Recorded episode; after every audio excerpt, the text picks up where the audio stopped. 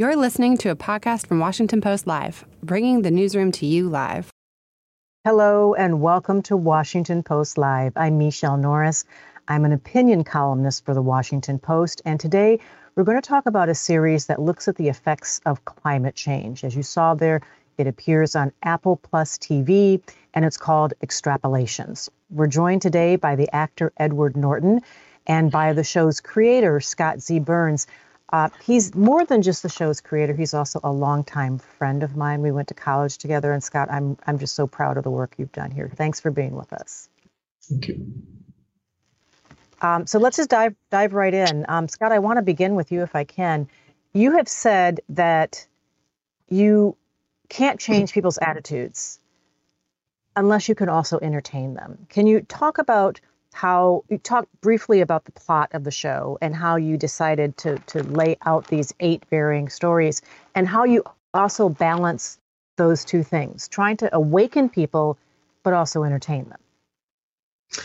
Yeah, I mean, I think I started from a place, you know, which is a documentary is a bit of a self-sorting organism, and that's that's changing um, a little bit. But you know, we've we've seen a lot of docs that have been made, and some are really wonderful um, that try and talk about the risks of climate change. We've also seen some stories um, that are scripted that deal with you know the the possible outcomes and there's a natural tendency i think on the part of a dramatist to look at the end of that story um, and that you know has been covered i think very well by a lot of different people um, in literature in film so i was sort of interested in the messy middle because in the messy middle we all still have agency and cutting to the end may have certain dramatic opportunities, but it sort of limits the opportunities for human behavior to be explored. And so that was that was the opening premise for this is between now and however the the climate crisis is resolved, we all are going to see this show up in our lives in very, very different ways um, depending on who we are, where we live, what our resources are. And so I wanted to do a survey of of all of that. And you know, that's that's sort of where where I started with this. You know, it is we see the cataclysmic things that happen. Fires all the time, the hurricane season that begins in April instead of August. But it's the smaller things that often are are so telling that when people go to synagogue they have to wear galoshes because there's just water you know on the floor all the time. Um, the the the fires that are always burning in the background you know this as you say the slow burn that leads up to this. You also wrote the screenplay for contagion which was eerily and scarily predictive of what would happen when we actually faced a global pandemic three years ago when that hit, right around now, actually. For those of us who saw Contagion, we were wondering did he look into a crystal ball? Did he really, you know, understand with that, that greater accuracy what was going to happen? If you could just briefly also explain sort of the predictive journalism that you do, research that you do, that you put into this film. So, what we're looking at is is not just sort of a, a it is in some ways an extrapolation of what might happen if current trends continue. Yeah, I mean, contagion could have could have been named extrapolations as well. You know, the, the similarity is in process. You know, I I wanted to write a movie about viruses and how as we encroached more and more on nature, we were going to come in contact with viruses that our bodies had maybe never met and that we hadn't had an opportunity to develop natural immunity to, and that they will, as we've seen, jump into the human species. It was something my father was frankly obsessed with. Um, so he and I spent a lot of time towards the end of his life talking about it. And I thought, oh, wow, I wonder if I can turn it into sort of a, a almost 70s style, you know, disaster movie um, and Steven Soderbergh liked the idea, so we we started doing that. What I learned from all those experts is is really similar to what I learned talking to the experts in climate, which is it was never a, an issue of, you know, will another pandemic happen? It was always just an, act, an issue of when. Now, nobody told me it would happen when it did. Um, you know, it's it's funny because Anthony Fauci actually came to the premiere of Contagion, and his biggest quibble with me was he didn't think there would be any way that we would get a vaccine that quickly. Um, I haven't spoken to him since, but I think we actually did a pretty good job of predicting that as well. Um, you know, I think on extrapolations, what I learned was a little different, which is it isn't an issue of, you know, whether or not these things are going to happen. they already are happening. You know, when when we started on the pilot, we consciously chose things that are already going on. There are already floods and fires and famines linked to drought. So we're already seeing this. The, the question I wanted to explore and that the scientists who I spoke to, you know, opined on with our writers group was how far does it go before we decide um, to meet climate change with human change and stop it?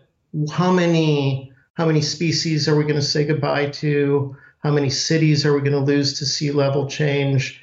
How many of the people in the global south are we going to lose? What are we going to do with, you know, climate driven displacement of people? All of those things. Those were the more human issues that we wanted to tackle here let's bring Edward into the conversation. I've been doing interviews a long time, and I have always wanted to talk to you. This is such, um, I'm, I'm, excited about the uh, opportunity Thanks, to have a conversation. Uh, was this also an opportunity for you of sorts, you know, not just to take on an interesting role, but to in some ways act your values, live your values, do something that aligned with your core values in life when you decided to play uh, a character who is a scientist who is trying to um, save the world in part by preventing this thing called solar uh, geoengineering, which many people might not know what that is, but I assume that in coming years we're going to learn a lot more about that. What did this role mean to you?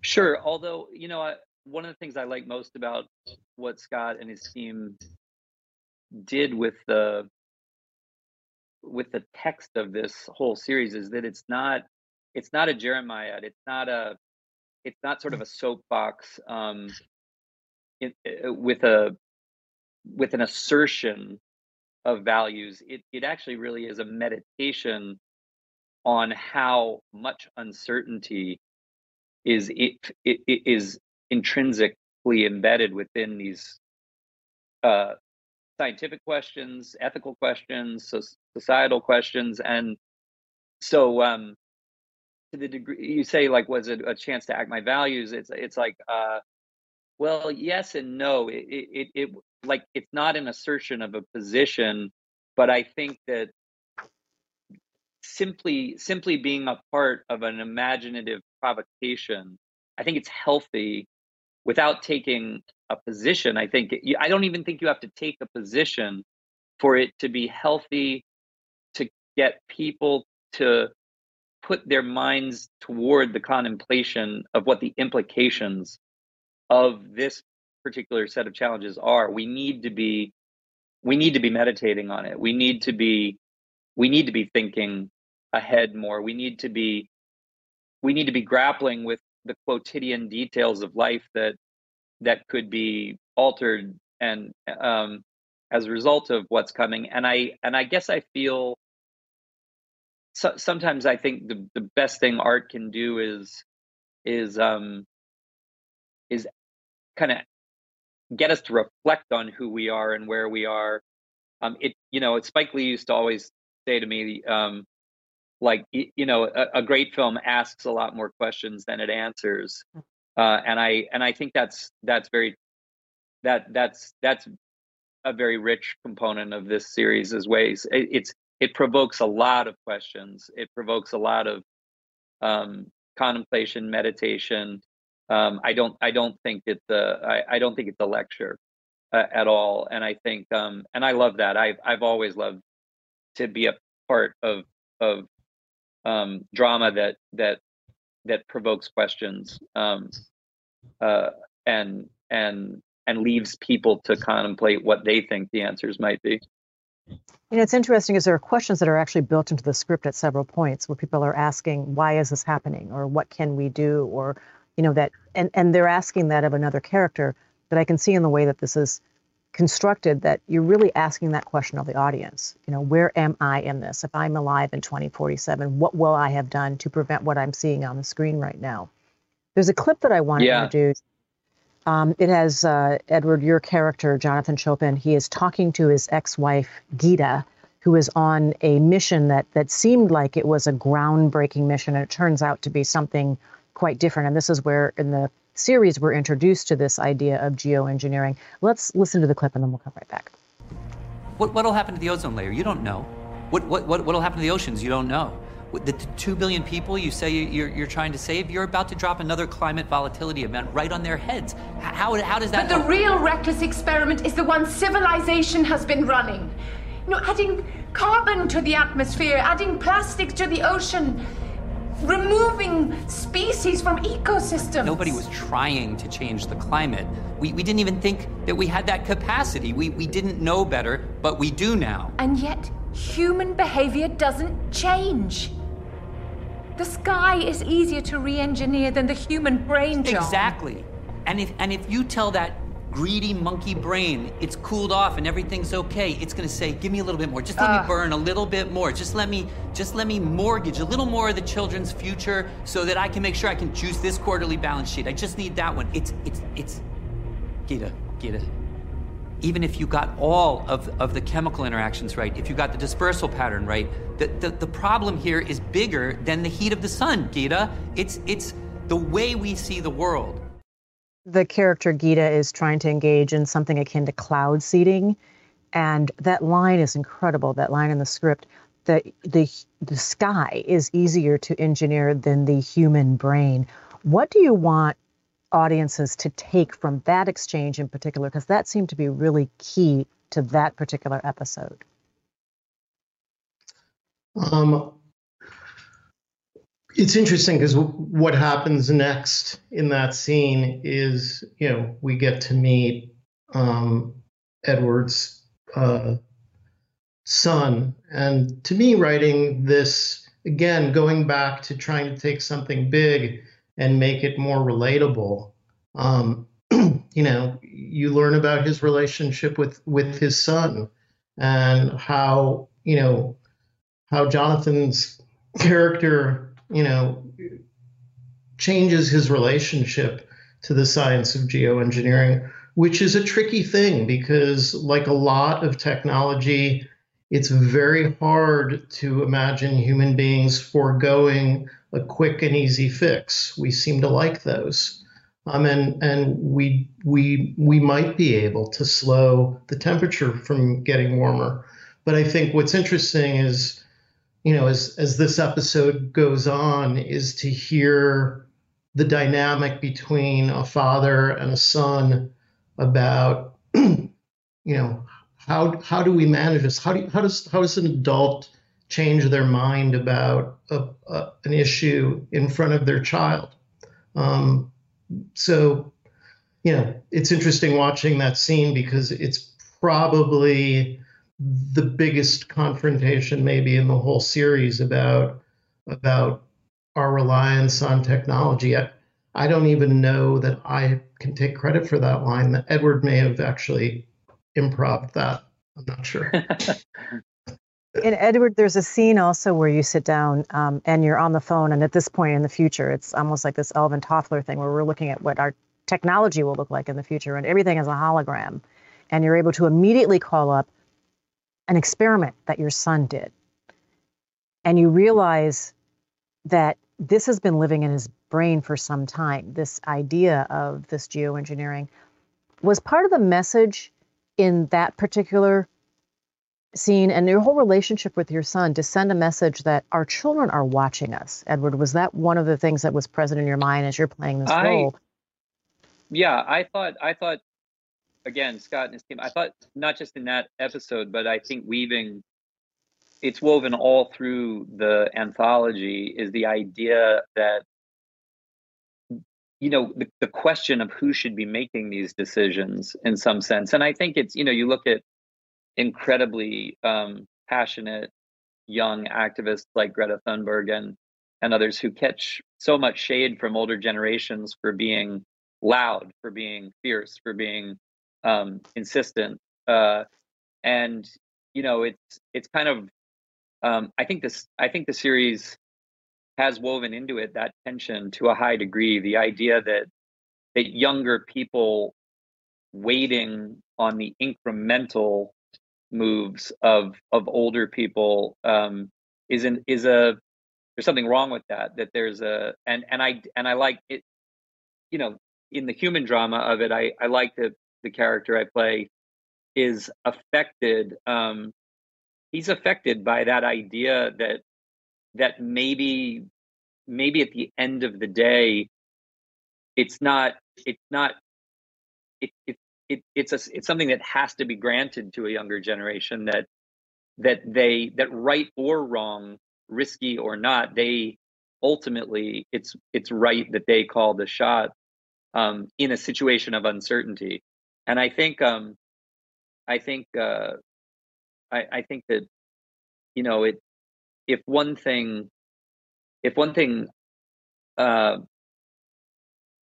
comes through the series that I think is really disturbing, it's that as you see the years marching on, if as you imagine the future unfolding, and you realize that that there's a lot of goodwill, there's a lot of attention being paid, but the incremental increment, you know, that this is ramping so fast on us that we don't we don't have the time for incrementalism and that incrementalism um, will is not going to win.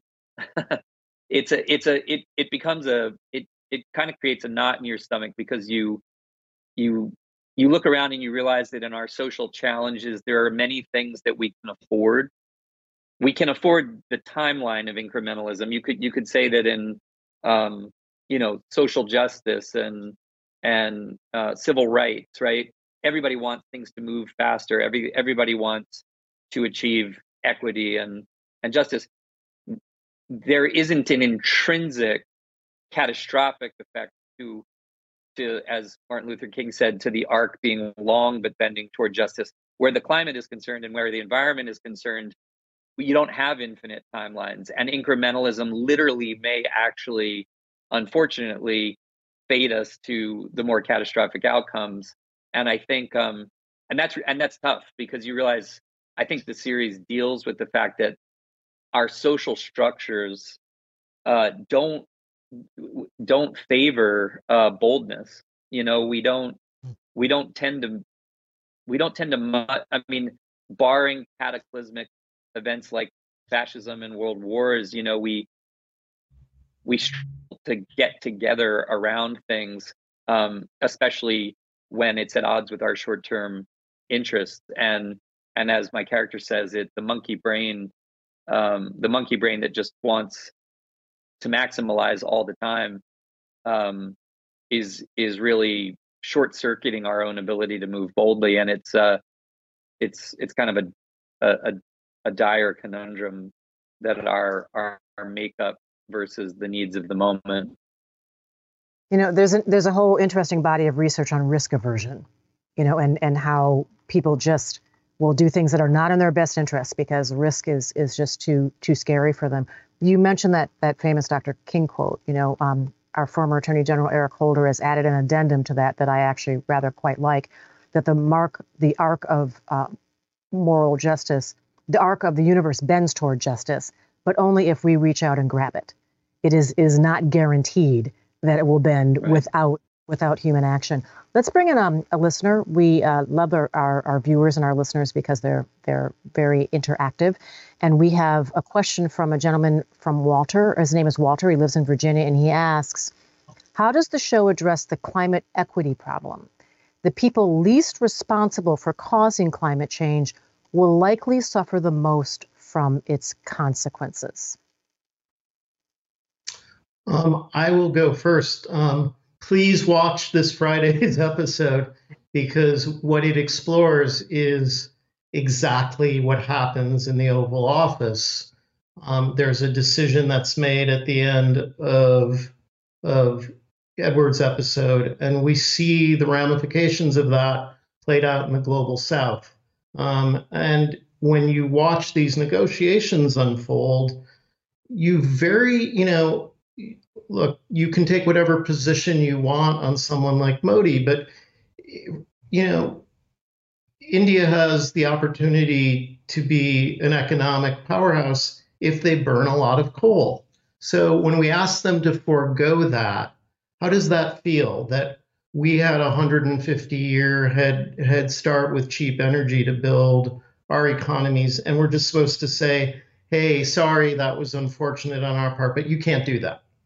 Um, and so I think we do really take that part of the problem very seriously because we are now going to have to all work together, even though, exactly as you point out, this problem hasn't visited all of us equally.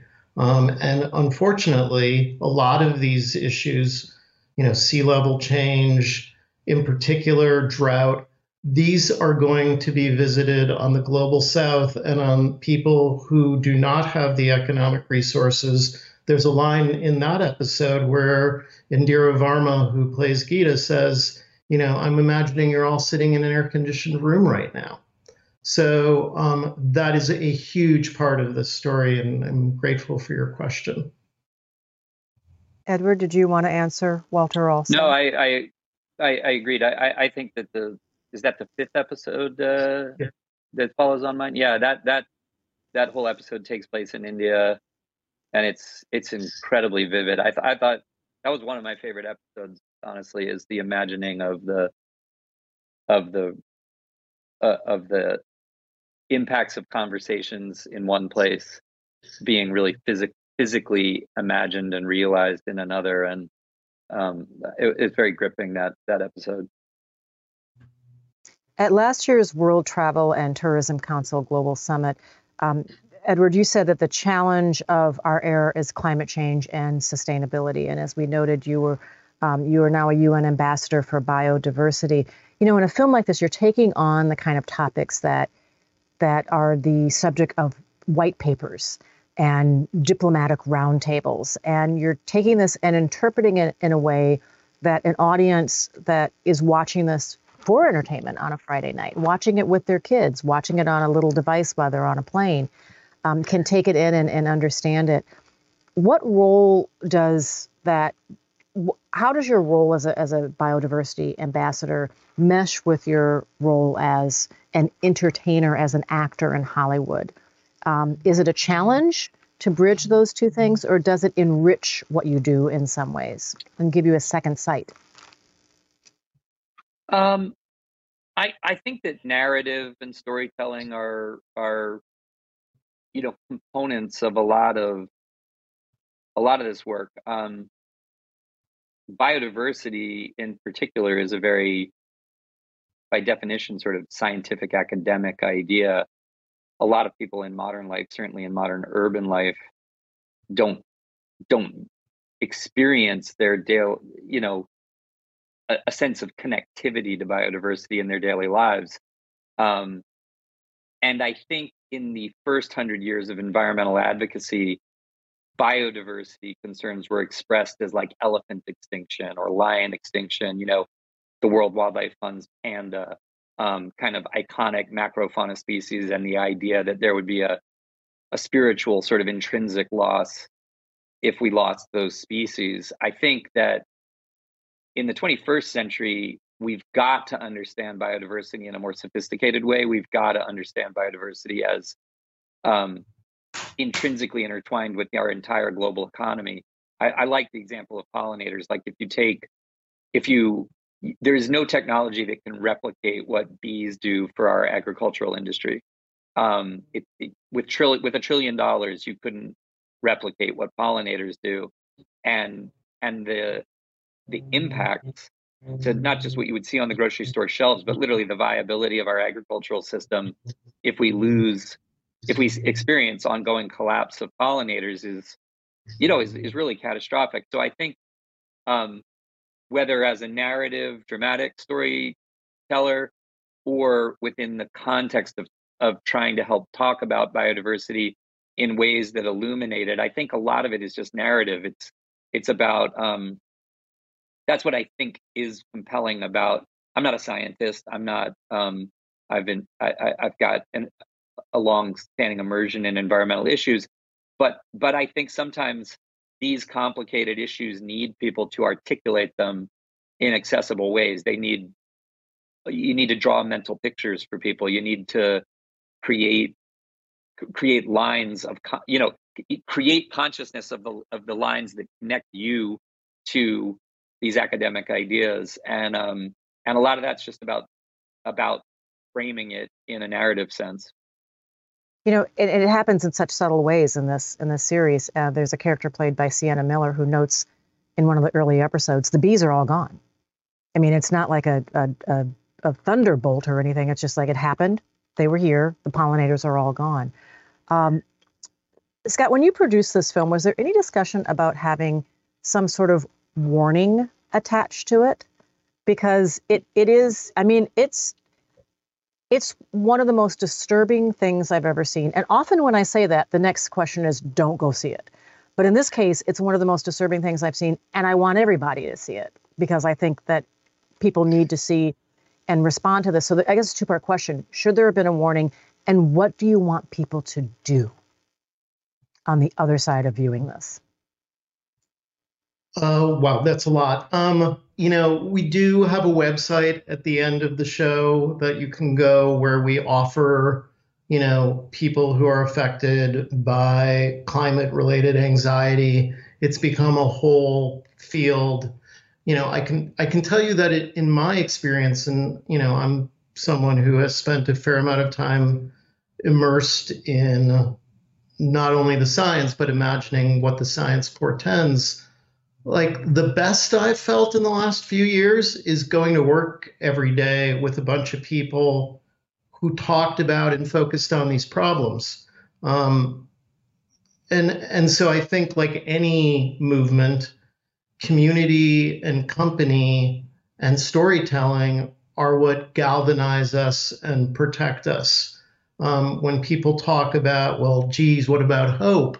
You know, to me, you just got to start replacing the word hope with the word courage and and find characters and examples of people who who had courage in the face of difficulty. And that circles back to storytelling. You know people may not think of Erin Brockovich as a you know climate or environmental film and and yet it it really is because we met someone um, who is from a certain background who made a series of choices and took on you know a, a big bad company.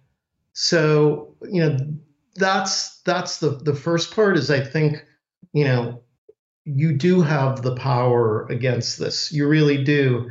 And the narrative that you've been fed sadly is very similar to the narrative that you know we're watching again you know that we can't have you know we can't do anything about assault rifles we can't do anything about racism we're hopelessly divided over abortion and so all of these things somehow are supposed to be taken away from me as a storyteller and i really I really wonder where that leads us as a society because I I learned a lot about the world around me from a movie like Serpico. I learned about corruption. All of the movies that I've learned, you know, um, you know, Edward's movie that took on white supremacy was incredibly interesting to me and helped illuminate that. If we make everything that's challenging something that needs to have a warning label, I really worry about you know the future of of storytelling. Um, I, I don't think that it exists merely as escapism because if we keep using it just as escapism, the place that we have to return to afterwards is just going to get worse and worse. And Edward, since this is essentially your hometown news organization, since you were you grew up in Columbia, Maryland, we're going to claim you. Um, do you want to have the last Bal- word? In, Baltimore in, might have something sharing? to say about that, but but uh, Oh, okay, all right. Well, you know, I, uh, just kidding. I, am not going to No. wade in that I- water, but I- I'm just going to I, claim I, you. I grew up with the post on my doorstep. Do you want to um, have the last word on what you hope people will do after seeing this film? Um, I I think that you know there there are always those those there's those kind of bromides of like what are the little things each of us can do.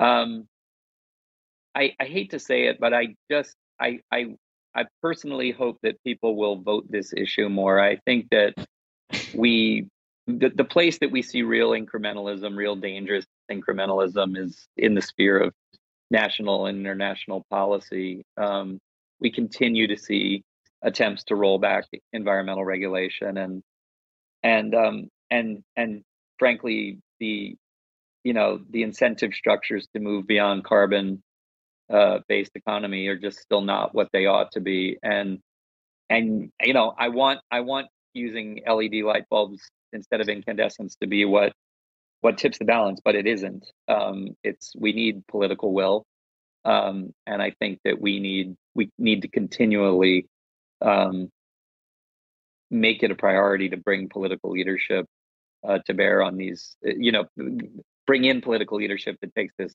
stuff seriously, and maybe that's a generational shift. Uh, I don't know, but but um, but uh, but also I, I I really do think there's value. Nothing moves as fast as we want, but I think there's value in more and more people uh, absorbing that this is the moment that we're living in. You know, this um, th- this is going to define the way people look at us in the future. The decision makes are going to eclipse all of our geopolitical squabbles, all of our social squabbles um, about about what are American values. Like it will all look like idle idle dinner table chat while a house was burning um, if we don't if we don't prioritize this discussion. And so I, I, I to me every measure every measure of provocation, whether it's documentary or dramatic, that get people um, thinking in a dynamic way about what's coming for us and what we ought to do about it is healthy right now. That's an important point. The notion that this is happening right now, the very definition of extrapolation is the action of estimating or concluding or making some sort of conclusion based on existing trends, based on things that are actually happening right now. Thank you so much for your work on this. Edward Norton, Scott Z. Burns, uh, appreciate that you took time to talk for us, the sh- talk to us. The show is Extrapolations. You can find it on Apple TV Plus, and I do hope you find it. Thanks to both of you. Thank you. Thanks so much. Thanks for listening. For more information on our upcoming programs, go to WashingtonPostLive.com.